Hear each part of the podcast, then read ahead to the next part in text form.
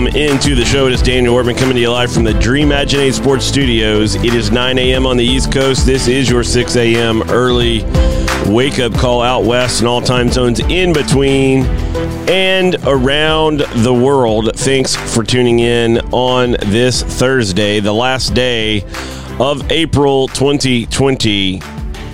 Thanks for tuning in. As always, we appreciate it. Hope you're having a great morning.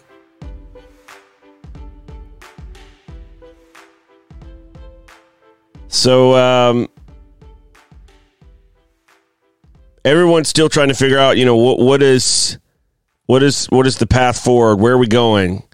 Uh, what leagues are going to try to get restarted? We've already seen some leagues uh, with cancellations in Europe, uh, the Netherlands have, have canceled the remaining uh, of their season. Uh, France, uh, France is looking at uh, uh, not having a return until at least September, um, and and just you know stopping the season short uh, in uh, in France. Um, you have the Bundesliga that's trying to work their way back in. Uh, lower levels of the English pyramid have announced that uh, that their seasons are are done. They they will not finish, and the Premier League are trying to uh, figure out plans to get back into training and back on the field sooner rather than later. Um, as a as a Liverpool supporter in the Premier League, I would love to see them find a way to finish out the season, even if it's behind closed doors. Um, just to, um, you know, just to, to finish it off and and and get the title done. I mean, it's it's all but already over, but it would just be it would be nice to officially have it done uh, I think it would be an absolute disservice to that team to not finish out the season and be crowned champions. Uh, this is you're not talking about you know being at a point in the season where where you're three points up or six points up or even ten points up. You've got a big margin, a big gap. It's clear everyone has known for a while that Liverpool um, were going to win the league and you know I would I would like to see that finish out just so that officially um, that that can happen. So, um, you know, one one of the other aspects of all this, we, we've talked about how the Euro 2020s are going to take place in 2021 and how the you know some of the UEFA calendars and other confederation calendars are all kind of moving and shifting to work around um, you know the the the uh, coronavirus and the effects uh, you know they're trying to sort through in terms of another aspect of disruption is we're we're quickly approaching in in the next 30-ish days a little over 30 days away um, the biggest shopping season shopping window of the year and that is the summer transfer window it's it's large. Um, you start seeing things materialize in june and teams start their training in july and then your season start again in august. And in most transfer windows in this in the summer times they're about three months long, roughly. Um, two to three months long. That's that's a a sizable time of of doing business. Now, you know, if you're in a in a contract that's about to expire and you're going to sign on a free excuse me, a free, usually that contract runs to the end of June and then that's when your new contract would start in July, but you already kind of know where you're going and what you're doing.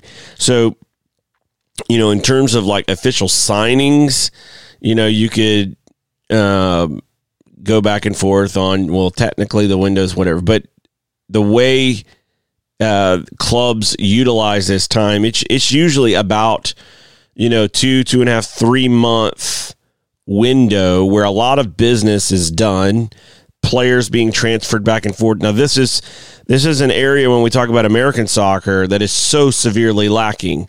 Major League Soccer are not active participants.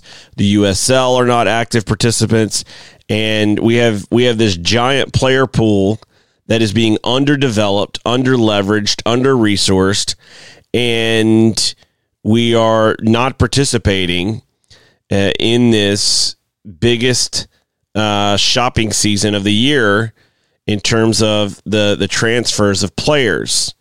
Um, in American sports, we're used to seeing players go back and forth uh, in exchange for other players. That that actually rarely happens in football and soccer. Uh, it's usually players going back and forth for money. So we buy the contract, and now we have your contract, and usually we're going to pay you more. We're going to kind of rip up your your personal uh, playing contract, we're going to add on some additional dollars, maybe add on some years, maybe some option years.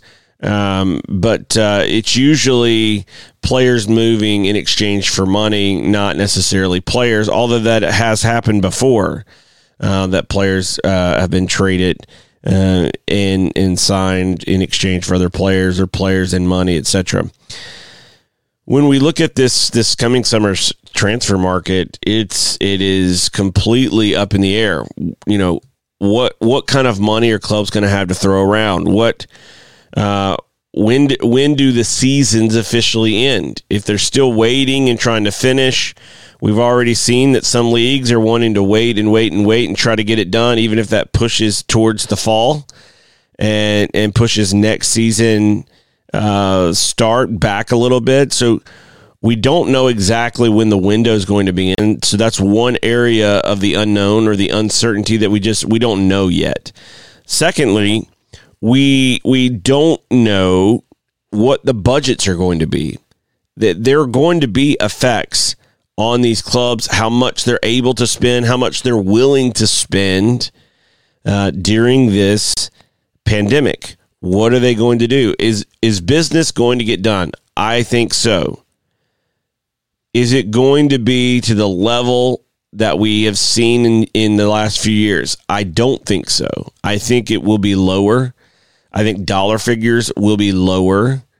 Uh, and I think some uh, teams are going to look to utilize a loan with a with an option to purchase uh, which has been something that's kind of been uh, utilized more recently.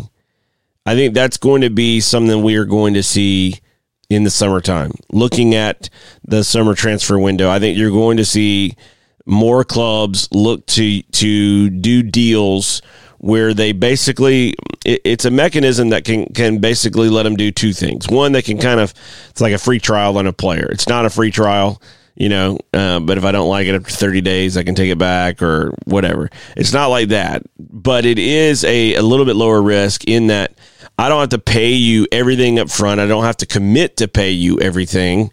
I can say I'm going to I'm going to pay a loan fee. Maybe it's eight million dollars. Maybe it's ten million dollars.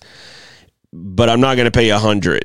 I'm not going to pay you 150. I'm going to pay you 10 million dollars for a loan for 1 year. We're going to pay his contract and we're going to pay you this loan fee and then we have an option to buy after the end of the next season. So then summer of 2021.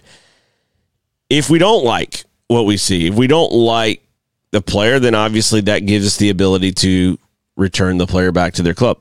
This is actually the situation that Philippe Coutinho uh, Philippe Coutinho is in at the moment, right? He leaves Liverpool for Barcelona, which, um, you know, Liverpool's my favorite club in the Premier League, but Barcelona is my favorite club uh, above all and of all time. I knew he was going to struggle. I knew that was going to be a, a problem for him. I just never felt like um, he was going to um, succeed. Um, just the way he likes to play, and he just doesn't seem to like to adjust. It's like, nope, this is who I am, and and you build around that. And if you build around it, then you can, you know, some good things can happen. If you don't build around it, he just doesn't seem to adjust to anything else. And with the uh, the the cast of characters at Barcelona, including the the greatest of all time, Leo Messi, everybody knew ahead of time that he was not going to be in a situation uh, where he was going to be the top dog, and so uh, Barcelona couldn't sell him. They ended up doing a loan deal with Bayern Munich. That blew up in their face because they got him in and they realized, yeah, um, we're not interested either. So now they're gonna they're gonna have to try to find a home for him. And you know, I I do think he's one that they could sell, but they're probably to sell and eat money on. Um, but I think teams are going to try to to look at a loan move the way that that Bayern Munich did. I don't know that Barcelona is going to want to do that again, but that is an example of what we were. I think we're going to see more of this summer uh, as we look into uh, you know how clubs react during this pandemic. Speaking of reacting, uh, while you're at home and you're trying to figure out what to do, uh, there's never been a better time than to do this, and that is to go to duktigbrand.com, D-U-K-T-I-G brand.com and do a little shopping, uh, a little, little online retail therapy. Never hurt anyone. And, uh, if you, if you, if you take some time and go to duktigbrand.com and check out some of the journals, uh, apparel, etc., I think you're going to find uh, some really, really cool things. And when you drop all that in your cart, right before you go to checkout, drop in the promo code DW Show, all one word, DW Show. You'll get 10% off of your order and um, and and get those things delivered right to your front door um, at, at, a 10% discount. So um, there you go. DuktigBrand.com, DW Show, 10% off. We'll be right back after this.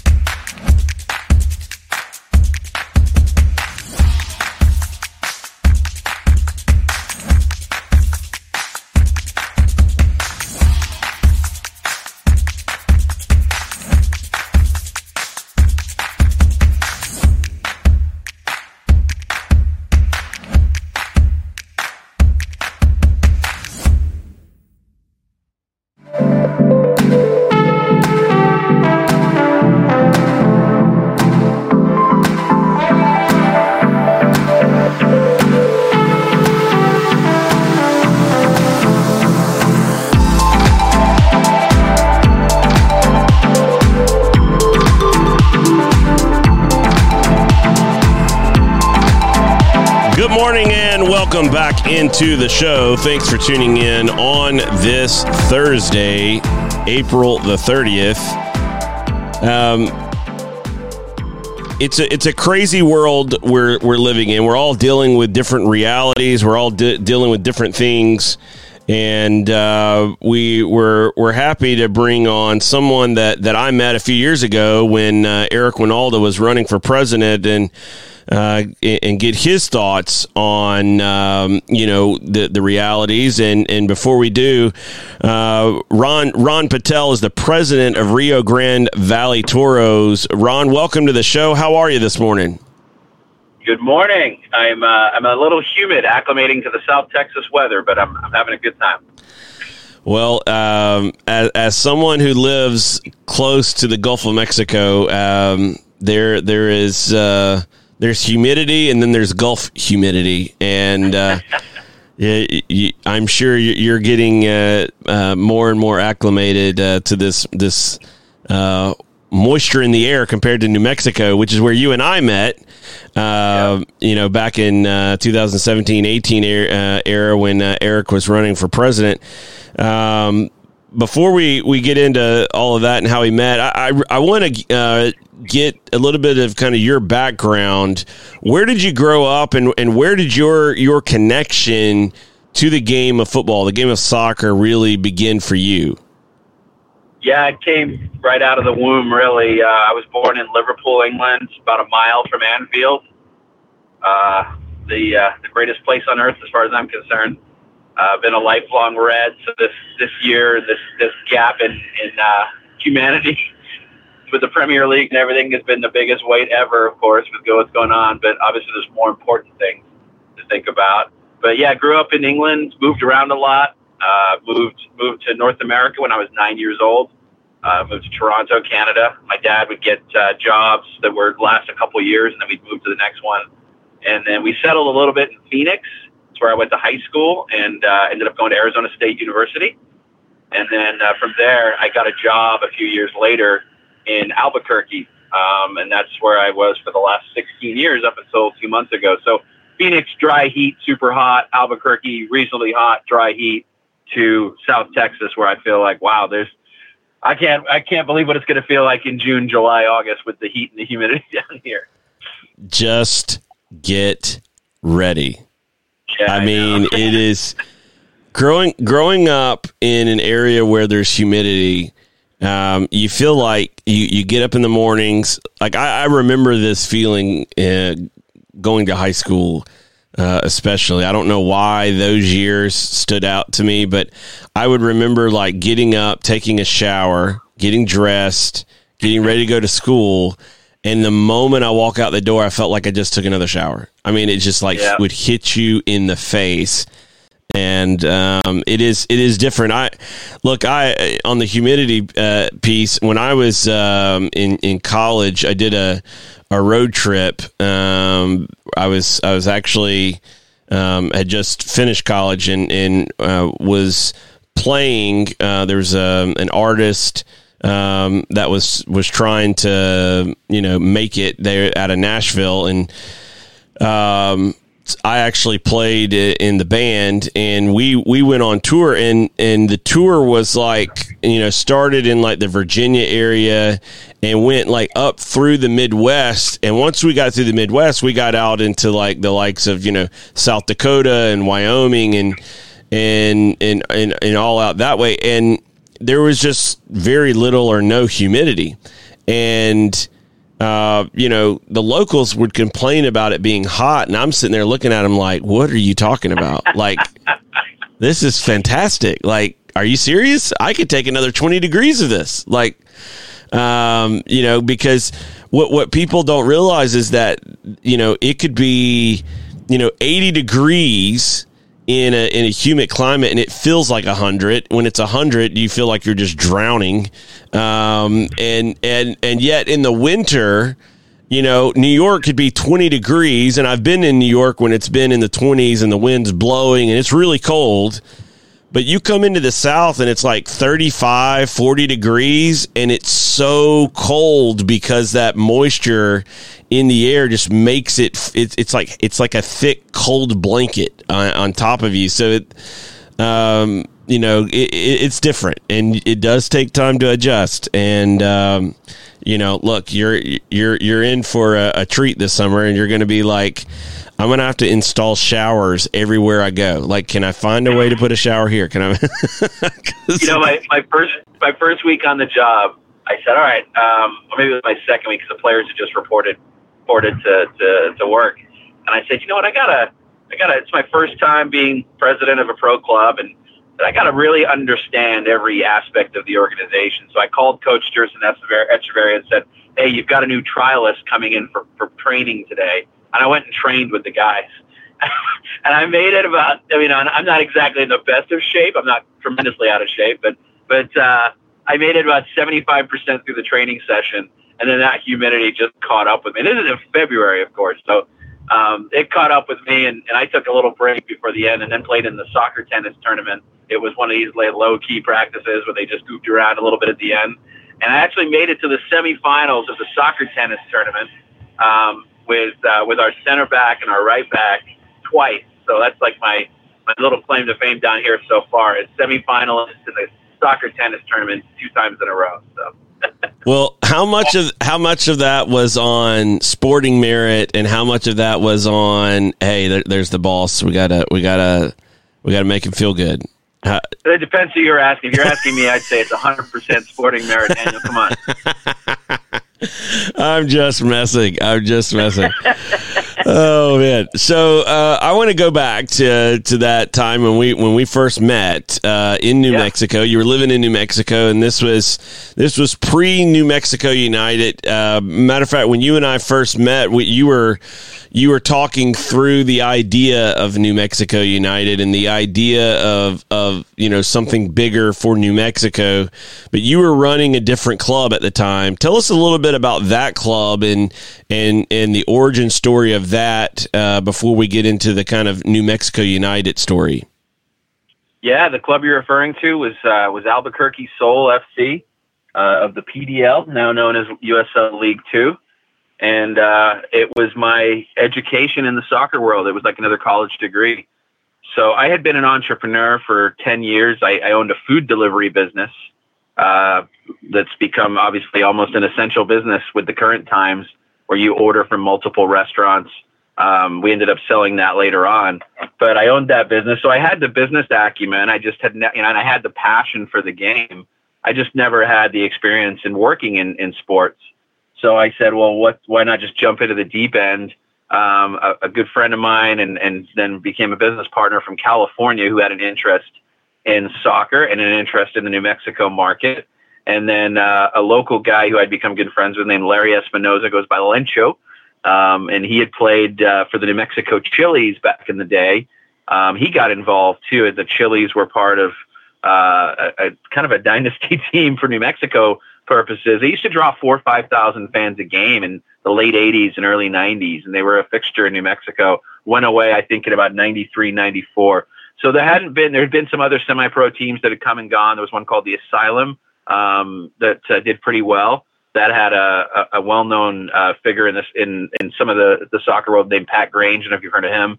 Unfortunately, died of ALS at age 28. But his story has been told on uh, ESPN and, and, a couple of other outlets. So we were the first kind of semi-pro soccer team for a number of years, and we we had to go at it. You know, we uh, we did. I think we did pretty well. We were playing at a high school, Daniel, on the in Albuquerque. Like eighty percent of the population lives on the east side of town, and twenty percent live on the west. So ideally, you'd want to be on the east side of town. We couldn't find a facility that had lights and bleachers um, anywhere really. There's not a we're, we're, we were facility challenged in New Mexico, and so I found this school called St. Pius High School, Catholic High School. Um, great people. I'll never forget uh, Dave Sullivan, who's the, the guy that really helped us get started. They would uh, basically let us use their beautiful facilities for training and for the game day, but it was on the west side of town, so we already had that working against us. Because in Albuquerque, everyone east will, will, won't want to go west. West Siders love going east, but East Siders don't like going west. And so we were already on the wrong side of town, and we didn't have any light, and we had limited bleachers. So we would bring in. It was Albuquerque in the summer, so we couldn't sell tickets if we were going to play games in the afternoon and 100 degrees in June. So uh, what we did is we brought in these construction light towers, and they were like you know the 30 foot light towers you rent out at a construction site or at a parking lot. So we'd rent 10 of those. I remember one game we even tested out to see if we get better light there's a there's a movie a thriving movie industry in Albuquerque, and I remember bringing in one of these huge movie spotlights and it was a bunch of hippie film guys that like sat at the center field on the opposite side of the fans and just launched this, like slowly launched this huge light. There was a spotlight that came onto the whole field. That was ended up being too expensive. We couldn't do that long term. But I mean, we had to make ends meet, right? We had to. We, we I felt like it was a mission that we had to put a product on the field and give Albuquerque a team to be proud of. And we we pulled out all the stops. And and like most teams, we lost a ton of money that first year. Um, thank God for for Aaron Hegman, who was the the owner that kept it going um, from California. Um, and then we started to stabilize year two, year three, year four. I think that's what I met you was year four. Um, and, and the soul became became a recognizable name in the town, and there was still a ton of room for growth. And the goal was always to go pro, but at the time we just didn't have the resources to do so, and ended up going a different way. But I'm really proud of what we built. Uh, you know, Larry Lencho Espinosa deserves a ton of credit. Um, Aaron for keeping the team going, and you know, for me it was a passion project. I was still running my business most of the time um, and I was just helping out where I could. But there's so many little things you don't think about when you haven't um, ran a team before. All these little expenses that came up. So such an education, a proud, proud period in my life, running that franchise for five years, learning the ropes, and then eventually it prepared me for for going into the USL world and the, in the USL Championship world. So uh, before we get to that, I just a couple of questions because I look I when I look at the American soccer ecosystem and the landscape, the the the hustle, the grit, the the drive, the ingenuity um, is is lacking in a lot of areas, and and yet your story so you know, talking about the soul is is filled with ingenuity. You know, you not able to find uh, facilities, the part of town that you that you preferred, and then not having lights and trying to figure out how to work around that with you know bringing in temporary lights. So one question I would have for you on on that is why don't stadiums why are there not more stadiums in New Mexico and especially Albuquerque and and why in in the stadiums that that are there how many of them do lack uh, resources like lighting uh, to be able to play uh, sporting events at night? Yeah, there's there's not a ton of stadiums like as we say in England, full stop. There's not a lot of stadiums. The ones that are there are mainly football stadiums. So the high schools there all share a couple of three facilities actually, and every single one of them is too narrow to play soccer on. Uh, most of them are turf, which obviously, again, we had a business to run, but we, you know, we cared about. We're we're purists, right? We cared about the game, and we felt like it should be played on grass and not on turf. We wanted to put a quality product out there for the fans of Albuquerque that deserved it. So we were we were really really dedicated to finding a, a facility that had grass um, what the only one that could have happened was the UNM soccer stadium, and the administration at the time at the University of New Mexico just didn't want to didn't want to entertain it. And it took me three and a half years um, I finally got a meeting with them. And again, you talk about the kind of the persistence, and this was Lencho and myself just consistently calling them, saying, "Hey, we've got a product that the community wants. You've got a facility. We're not asking for it for free. We want to pay something for it. Tell us what we can pay you." And there was the, you know, there was the red tape of the university. The new administration is coming after that. That's been fantastic since uh, Eddie Nunez came in as athletic director. He came from LSU. Um, and then uh, it just it, it changed a lot then. So we were able to finally get to play at UNM in our fourth year. They gave us two games. That was their compromise. and then they gave us three games the next year, which was my final year with, with the Soul. Um, but the, the thing was, there really wasn't many options. And so I'd been in business before. I'd owned small businesses, and I said, you know, I, would face bigger challenges. So, all right, we don't have a place to play. Let's let's figure out a place to play, and, and we made it work. So, uh, looking at uh, what came next, when when you and I met, this was kind of in, you were in the middle of these kind of conversations about you know what might could come uh, afterwards uh, in terms of a professional um, club coming to New Mexico. Now we obviously know as New Mexico United has made all kind of waves since they've they've come into the the USL Championship. Um, m- might be um, the best club in America in terms of you know the media and the marketing and, and like you know all the jersey reveals and so I mean just been incredible content that's come out of out of the club. Walk us through that story. Like where did those conversations begin and and and and, and really what was what was the big idea in terms of launching a professional club at the USL championship level and bringing that club and, and starting that club uh, there in New Mexico?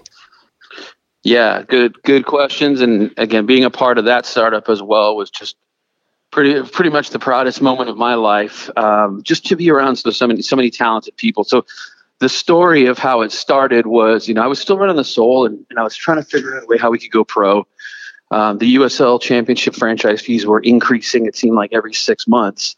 So the price of admission, or the barrier of entry, as you could say, was getting higher and higher.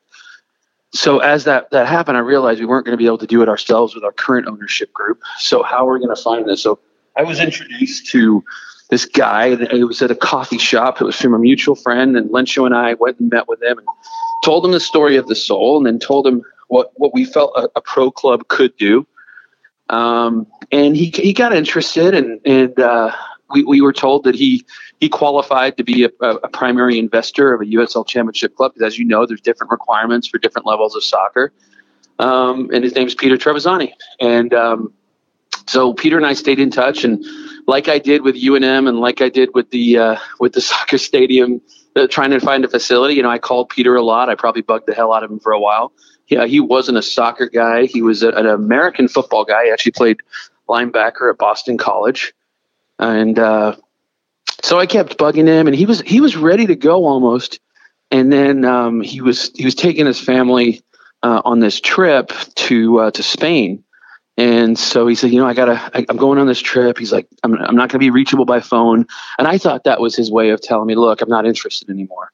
So I told him, I said, I'm going to keep talking to people and trying to find investors because this thing has to happen. I felt like it was this thing inside of me that this has to get done. We have to find a way to do this. So I kept uh, kept looking for people. Well, what I didn't realize is when he went on this trip, he was going to Barcelona and he ended up being at the, uh, the I think it was the Camp Nou where that game was against PSG, and they needed four goals in the second leg of the Champions League to uh, to get to the next to get to the next round. And I think Peter was at that game. Wow. And I think you know being around the city of Barcelona, seeing flags everywhere. If you ever see some some images of New Mexico United online, you'll notice the flags everywhere. I think that kind of came from Barcelona. And uh, and Peter came back from that trip and was like, "I'm ready to go, man. Let's let's do it." And so uh, we had, uh, I had another friend of mine I introduced to Peter, and then we worked with an investment banker to get the remaining amount of the funding from, from a few other. We wanted to be a New Mexican group. So it was five New Mexican businessmen that, that invested in the team. And these guys just, they all, they did it for all the right reasons. It wasn't because they thought, oh, look, there's soccer. Oh, look, here's a Hispanic market. We can make money off of this. It was, look, we all have businesses in this marketplace. We want to improve the quality of life you know, we want to be able to attract talent to New Mexico. We want to be able to give New Mexico a product in a sport that, that it loves. And that's really how it started. And these guys had the right intentions. Um, still great friends with all of them, um, even though they probably uh, a little mad at me for leaving. but uh, but no. And then you talk about the the marketing side. I mean, I can't take any credit for that whatsoever. The the, the team we had of people. Uh, we have a creative director. Uh, we had a creative director named Josh Lane still with the club incredibly talented young. I mean, we got him right out of college. Um, we had uh, the photo team, video team, Lucas Cash. He's the, uh, the the title is the director of innovation, but that guy is the social voice of the team, uh, and he's also the kind of the heartbeat of the team. Just the talent. These are the people you don't see a lot if you're not involved with the team. You see the Santi Moars last year. You see the Devon Sandovals who are the star players, but but the star people in the front office is there's so many of them. I can't name them all. We've got Jessica Campbell, who's also a younger uh, PR person that, that is now the director of PR. So it's like Peter Peter has this ability to take an idea um, and make it fantastic, and he demands excellence. I learned so much from him because he never takes anything at face value. He says, "All right, cool, that's a good idea, but how do we make it, you know, freaking great?" and he challenges you and he pushes you and he's just really good at that. So I learned a ton from him. And as I've come down here to my post now, um, every decision I make, I think about it. I'm like, you know, how would Peter look at this? What's the right way to look at this? Because he teaches you how to think about things a different way. Um, so I've been lucky to have some great mentors in my life, and, and Peter's definitely one of them. And that's really how the team started. So. Now, launching the club and and building the the the buzz and, and attachment to the community, were you surprised at how how big that got that fast in terms of the community support, or or was this more affirmation? uh, and confirmation of what you had always felt and why you were, you know, uh, I, I, I guess I would use the word driven to to launch a professional club in Albuquerque. You know, I I'd be lying if I said I wasn't surprised. I, I was absolutely surprised. You know, I always knew there was something there, and deep down, I knew okay, well, there's something that we can latch onto here and give this town uh, you know, a professional sports team that's never really had. But I'm definitely would be lying if I said, yeah, I saw it playing out this way. And I think you know the real reason for that was was, and I appreciate your kind words, but I mean this wasn't me that did it all. There was so many people, um, and I, I, hate naming names because then you forget people. But like we had a director of marketing for for so long named named Liz Davis, who's incredibly talented. I learned so much from her too. But I think that the way that Peter gets the best out of people and you know, I've I've been quoted before in an article years ago or about a year ago saying Peter Trevisani's a crazy guy, and I mean that in the in the nicest way possible because he is. Because I've never seen anybody that has the ability to get the best out of people like he does. So it's just been it was nuts to see how well it did. I remember going to to you know I was I was on the revenue side, so I was the chief revenue officer. I was in charge of sponsorships and ticketing, and I remember going to sponsors and saying, "Here's what we're trying to do and I would show them examples of other USL teams. Um, and the ones that had more fans in the stands than others are the ones that sell better, right? So I'd have show them pictures of full stands. And we're going to do something like this, and we're going to average. We've done these numbers.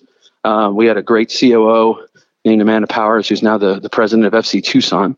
Um, and she'd done these analysis reports that were so well done. So we said, look, we're going to, we're, we're projecting we're going to do six to 8,000 fans a game, and it's going to be awesome.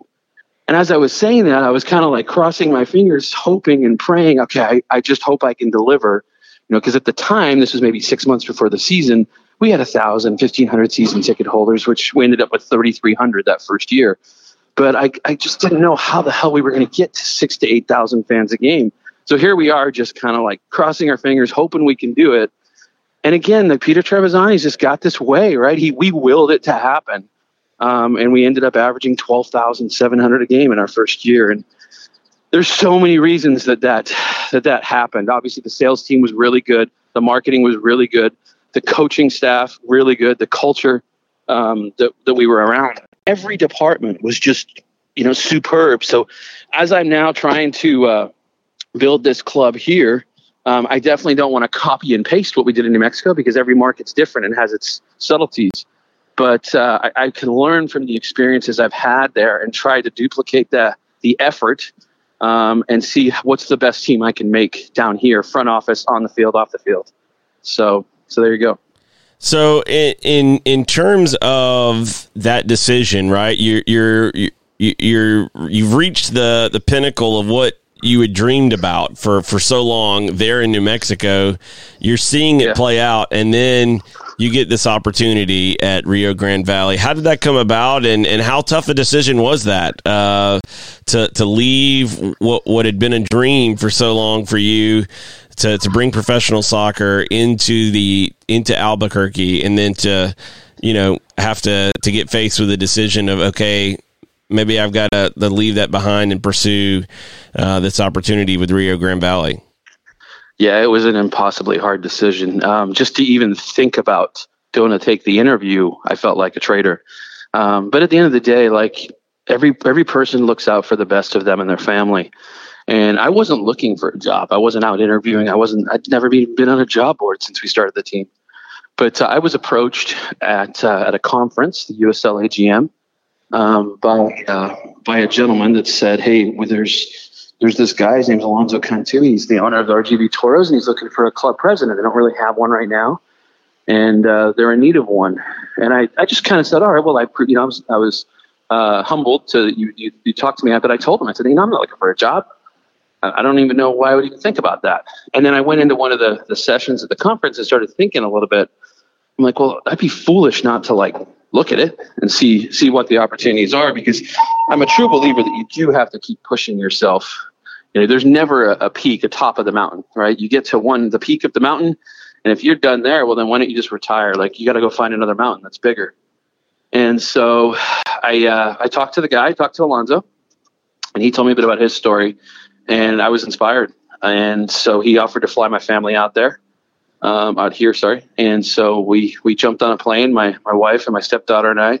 Again, like I remember connecting through the the Dallas airport. I was worried when was anyone going to see me because I felt like I was letting New Mexico down because I I'd been a part of this this this team being built from from scratch.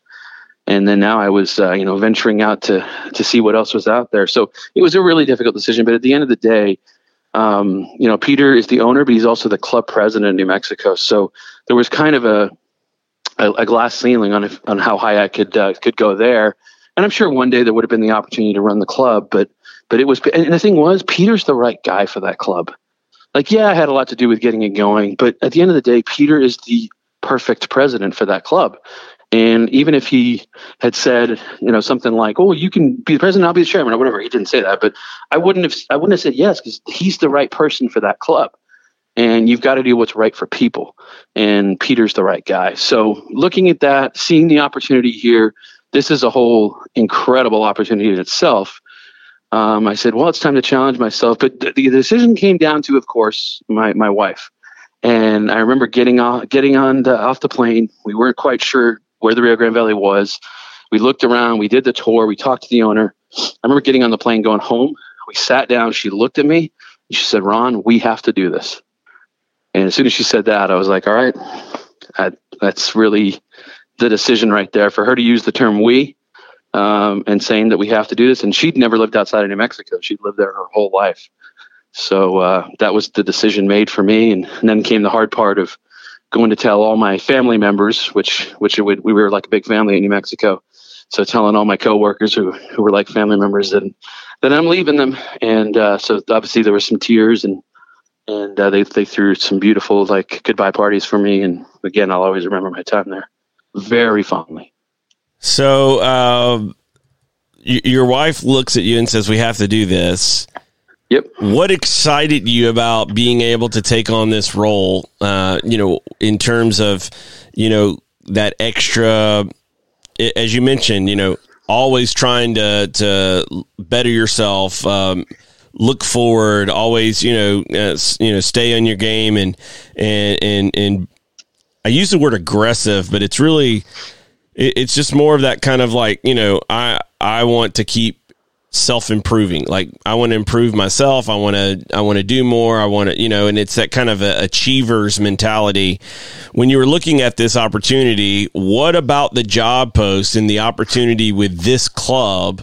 Um, you know, what were some of those things that kind of popped in your head? Like we could, we could look at this, we could do this, you know, uh, learning obviously from your experience, but also looking at the, the, at the, at the, the specific opportunity, Rio Grande Valley. Uh, what were the, some of those things that kind of caught your eye in the beginning that, that really kind of pushed you towards taking the job in the first place? I think it's just the massive challenge. I mean, this is a big job here. Um, let me just clarify. So my, my job, technically it's not just soccer, right? So I oversee a company called Golden Grape Entertainment, um, which is owned by Alonzo Cantu, and, and he's got a great story. He started um, as an immigrant um, picking grapes uh, in his young days, and then got into the construction world. He's a safe, self-made guy, most successful businessman in the Rio Grande Valley now. For those that don't know, Rio Grande Valley is it's an area of South Texas. It's about as far south as you can go in the United States takes about an hour to get from one the west side of it to the east side of it. On the far east side is South Padre Island, most famously known for spring break, and then um, where I live is McAllen, Texas. And then there, people says, "Well, what's the, the main city? What's the downtown?" There really isn't one. It's a whole bunch of cities kind of grouped together. So Mr. Cantu has been um, the probably the most successful businessman from what I've seen in this whole area. Um, and so he had built the stadium so we have our own stadium called HEB Park. It's pristine. It's gorgeous. He comes from the construction world and he does high end construction. So he took those practices into building his facilities. So the stadium is pristine. It was built in 2017 or 2016, and it still looks like it's brand new. Uh, he also built an arena. So um, I oversee the arena as well. We have live concerts. Uh, we've had Jennifer Lopez. We've had Cher just before the, the shutdown here. After the shutdown, we're going to have Pitbull, Ricky Martin, and Ricky Iglesias. So it's it's a full full on concert venue. Um, and then we have uh, he, he owns the the G League basketball team down here, so it's the G League affiliate for the Rockets. And then um, it's uh, the soccer team, of course, which is you know my baby and my my uh, area of focus right now is to to to fill that soccer stadium for that. So a huge challenge in that I get to learn some other things in the sports world. Um, but I also get to do what I love, which is take a take a soccer team and, and grow it. And, and, and I never knew, you know, when I was a kid, I didn't know you could work in sports. I didn't know there were jobs like this. So it's been an education for me going through the Sol, going through New Mexico United. And now here I get a whole new different set of challenges. And also you got a club that, that was towards the bottom in, in attendance and, and sponsorship revenues and, and, uh, and I think the marketing statistics weren't up there. So I got here just wondering, okay, well maybe maybe there's maybe it's maybe the people are the right ones, maybe they're not. And shame on me for thinking that because what I found since I got here is there is no lack of hardworking people who care about this place and they care about their community and they care about the company. I think they weren't just uh, because there wasn't someone in my post um, I think they weren't just given the, the right direction to go. And, and again, I still don't know what the right direction is as I learn the marketplace, but I'm here to learn. I've told them that I'm not here to copy and paste what we did in New Mexico and put that here. I'm here to, to, to learn from the experiences I got there and then try to do it the Valley way. And what's the right way for the Valley? Because every market has its own unique characteristics. So I'm still in the learning phase. Um, but at the end of the day, you know, my, my, my thought process is always a soccer team may financially be owned by by an owner and usually a successful business person. In this case, Alonzo Cantu, but it belongs to the people and it belongs to the community. And if we can portray that the right way and give ownership to the community, um, I think we'll be successful.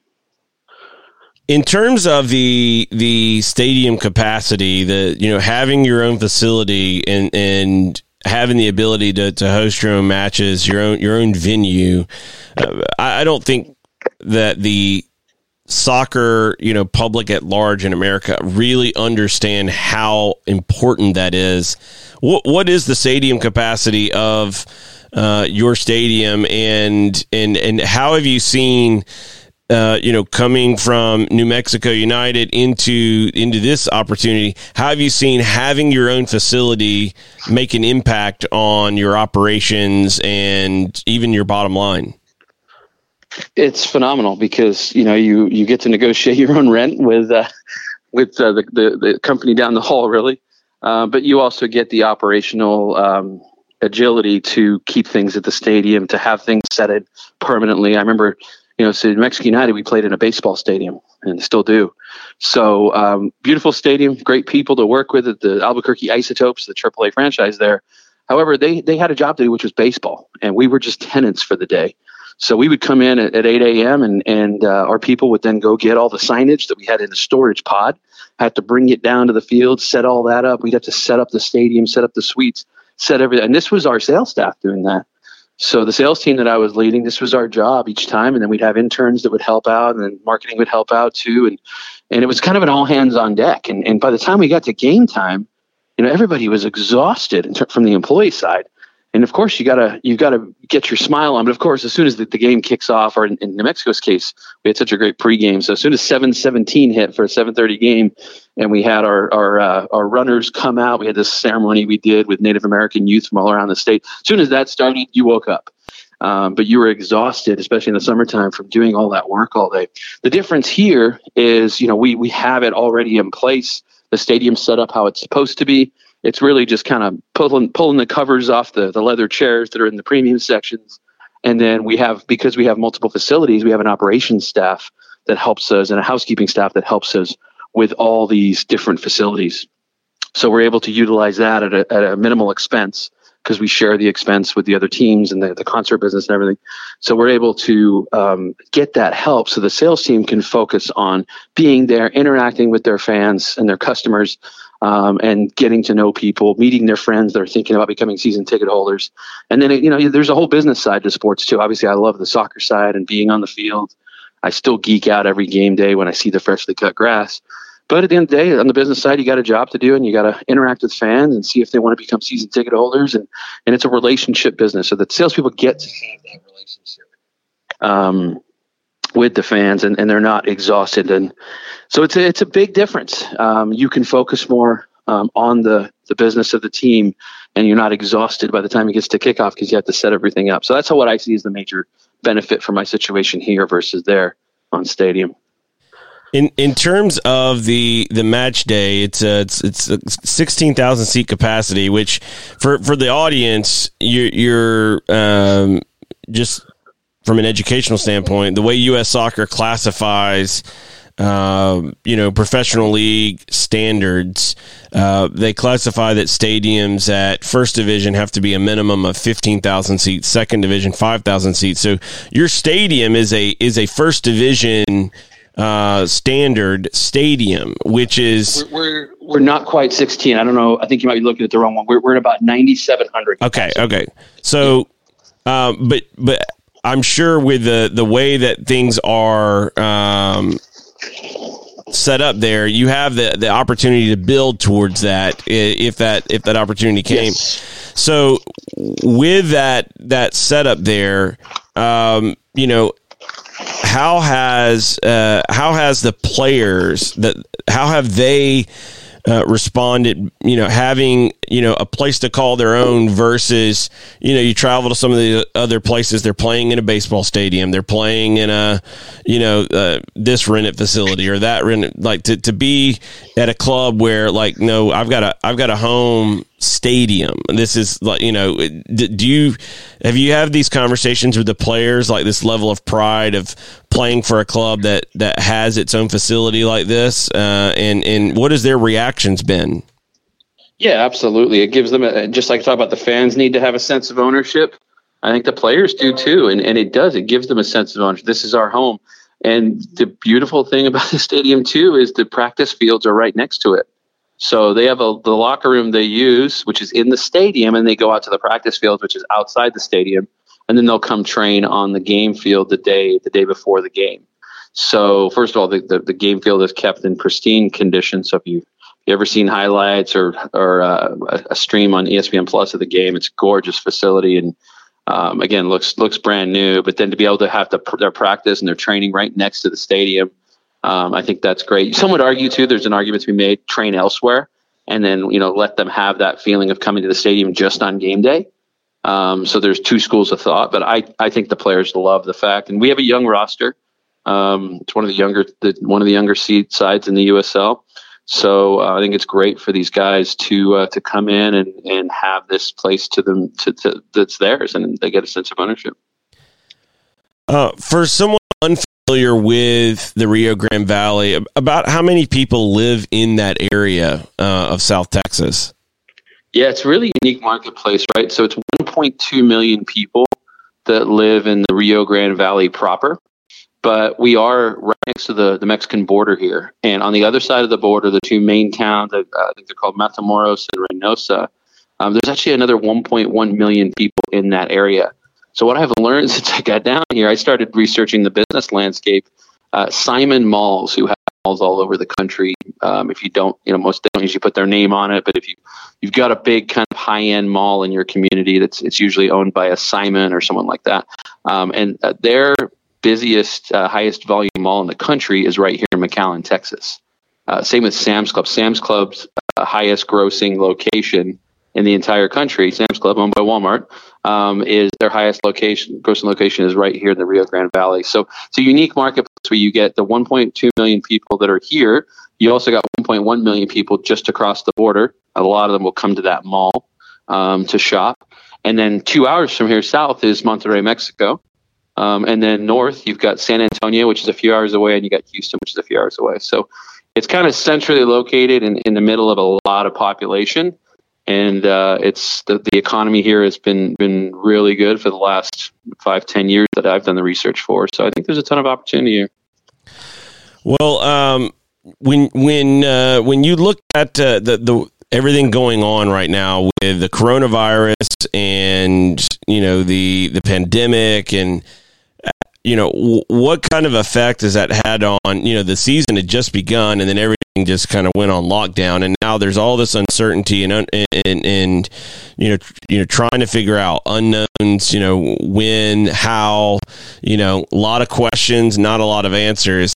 How how have you and your team been been coping uh, as you have tried to you know keep up with with updates and then planning for the future? Yeah, it's obviously challenging, and, and you know my heart goes out to people affected directly by the virus, and no one's immune to this thing. And I've even had family members that have had it. Uh, some of my members in England have had it.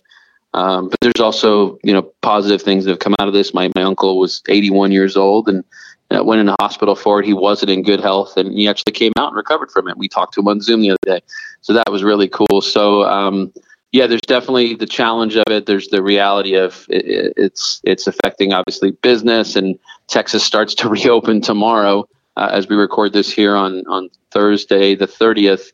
Uh, Texas starts to open businesses tomorrow.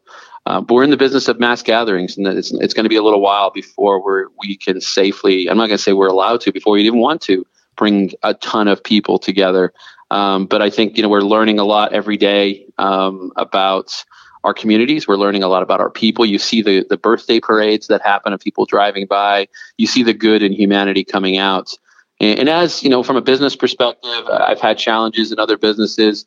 We've kind of um, looked at this opportunity. We also brought brought on a guy named Tylee Nunick, who worked with San Antonio FC, most recently Des Moines, Iowa, and getting them ready for their USL Championship team. He came down to work with us, so he's here now too. And Tylee and I have been working really hard on. All right, so how do we use this time? Uh, to mature the organization while we're, we're battling COVID 19, uh, but mature the organization, get it to a place where it's in a, the business is more uh, organized. We've got processes and standard operating procedures in place. Uh, we've got a lot of different departments in these businesses that are overseeing the facilities, the teams. So getting everyone, you know, on the same sheet of music, getting everyone beating from the same drum. I'm going to analogy this one to death, of course but but uh, it's we're using the time to mature the organization and get ready to come back. And all along, the messaging has got to be there um, that we're there for the fans. The fans are there for us. This is a two way relationship. Um, and that's again a lot of what I learned from Peter. I think is it's got to be two way dialogue with the fans. And we've been super active on social media, and, and uh, I think other people have noticed that. There's fans of other teams that have, have acknowledged uh, our marketing team who's doing a phenomenal job. And like I said, like um, it's not like I brought in a bunch of hot shots when I came in here. We it's it's the staff that was here um, that I think are now you know realizing their talents and doing such a phenomenal job in in marketing these these teams and and uh, we're going to be ready when we come out of this thing, but when it's time um, and when it's safe. And it's, sports, you know, there's an old saying: you don't realize what you have until you lost it. I think people are going to feel that way about sports is that, oh my gosh, what happened to my live sports? So I truly believe we'll be a highly coveted product when we get back, when it's safe to come back. And hopefully, um, you know, people get their jobs back and, and are able to go to live sporting events. And, and um, I'm sure budgets are going to be tight. So we have to be patient um, and be thoughtful. And, and in sports, every, every fan is a relationship and, and you don't you don't get to you know like New Mexico 12,700 fans a game. It's we did that one fan at a time with blood sweat and tears and that's how we're going to try to build this organization here. And it's it's not a let's see what we can do to get 20 people to buy a ticket and 80 people to buy. Yeah it'd be great if that happened but if we build this thing one one relationship at a time it's it's going to be in, invincible really to anything except for a pandemic Well, um, last question for you. Um, how how nervous? How much are you looking forward to finding out the information on the conclusion of the Premier League and Liverpool finally? Uh, they're my second favorite team in the world. Barcelona is my, my favorite club of all time, but I'm a, I'm a big, big Liverpool fan. Um, so how how excited slash nervous are you about learning the final plans for the Premier League and Liverpool finally getting to claim the uh, Premier League uh, title? You know, I'll tell you, Daniel. I left England in 1989. We uh, we got on a plane for Toronto on November 3rd, 1989, and that year was the last year that Liverpool won the league. So it's your fault. So I think I think it's my fault, and uh, I think Liverpool has missed me being in in England, and so you know maybe the the move to Texas this year gave gave them motivation. To, I don't know. Uh, it's awesome. It's amazing. It's incredible to see the way they played this year. Um, I've gone back and watched, you know, if not the full game, highlights of the games. Uh, I don't get a lot of free time these days, but sometimes if I can't sleep late at night, I'll throw on YouTube and start watching some stuff. It's it's just there. Whether or not you're a Liverpool fan, um, you know, it's a beautiful team to watch, and the football they play is just so much fun. Uh, we started a Liverpool supporters group actually at that bar that we met at Daniel, that Starr Brothers Brewing. We started a Liverpool supporters group there uh, five years ago with four guys, and then we had our first sorry four guys, two ladies, and uh, now there's you know 400 members. Every game is watched at that bar. Uh, and a lot of that is is attributed to the style of play I think that Liverpool has, and people that weren't even soccer fans would come check it out. They'd come get a pint of beer and a breakfast burrito uh, on a Saturday morning, and then watch this game. And how it was like church for a lot of people. We all came, we said hello to each other, gave each other hugs, and uh, and watched the game and watched Liverpool uh, play that beautiful style of play. And I think that's the thing that we all miss is coming together for the beautiful game and we know it's coming back, and uh, we just got to do it in a safe uh, and mindful manner, and uh, we'll be back to the days where we can all come together, uh, share a pint, and uh, and enjoy football together. Absolutely. I, w- I was asked uh, er, er, earlier during the show, uh, someone sent me a DM about uh, would I feel the same way about the league getting finished and, and Liverpool winning the title um, if it was some other team, you know, if it was a rival. And I do, I, I, I want to see the seasons finished. I don't, I don't care like what league, what club. I would rather, uh, you know, see all of the, the leagues like the Eredivisie has canceled the rest of their season and said there will be no champion. Uh, they're just vacating the season. I, I would prefer to just wait it out and, and finish this one first. Um, yep. You know, because everything's already gone into it. So I, you know, it does it may it come across that I that I really want to see this season finish because I want Liverpool to win the title. I'm sure it does, and I really do want them to, to finish out and win the title. However, I would feel that way no matter what campaign uh, it was and and what league it was. I I just I like to see things finished that you start. And uh, speaking of, of that, uh, you, you, have uh, you're nowhere near your finish, but you you have you have done really good work in New Mexico, and now you've begun really good work uh, there in South Texas. Best of luck, Ron, uh, uh, on that endeavor. We appreciate you coming on, and and and love to have you back on again soon when we get back to to being on the field. and and seeing matches played and communities coming together. So really appreciate your time today. Thank you, Daniel. I, I love listening to your show. Love interacting with you personally, and and to all you soccer fans out there, just take care of each other, and uh, we'll we'll all be together again soon. Just watching the game we love. So, absolutely, absolutely appreciate it, Ron. Thank you so much. All the best. Thank you. Thank you. That is Ron Patel, president of Rio Grande Valley Toros uh, FC there in South Texas. Big thank you to him for coming on the show today. As always, you can watch the show on danielworkman.com forward slash watch. You can find all the links to, to catch it on YouTube, Twitter, etc. Um, thanks to all the, the, the, the, the watchers, the listeners, the those who send comments and, and ask questions. We appreciate it as always. We'll see you again tomorrow.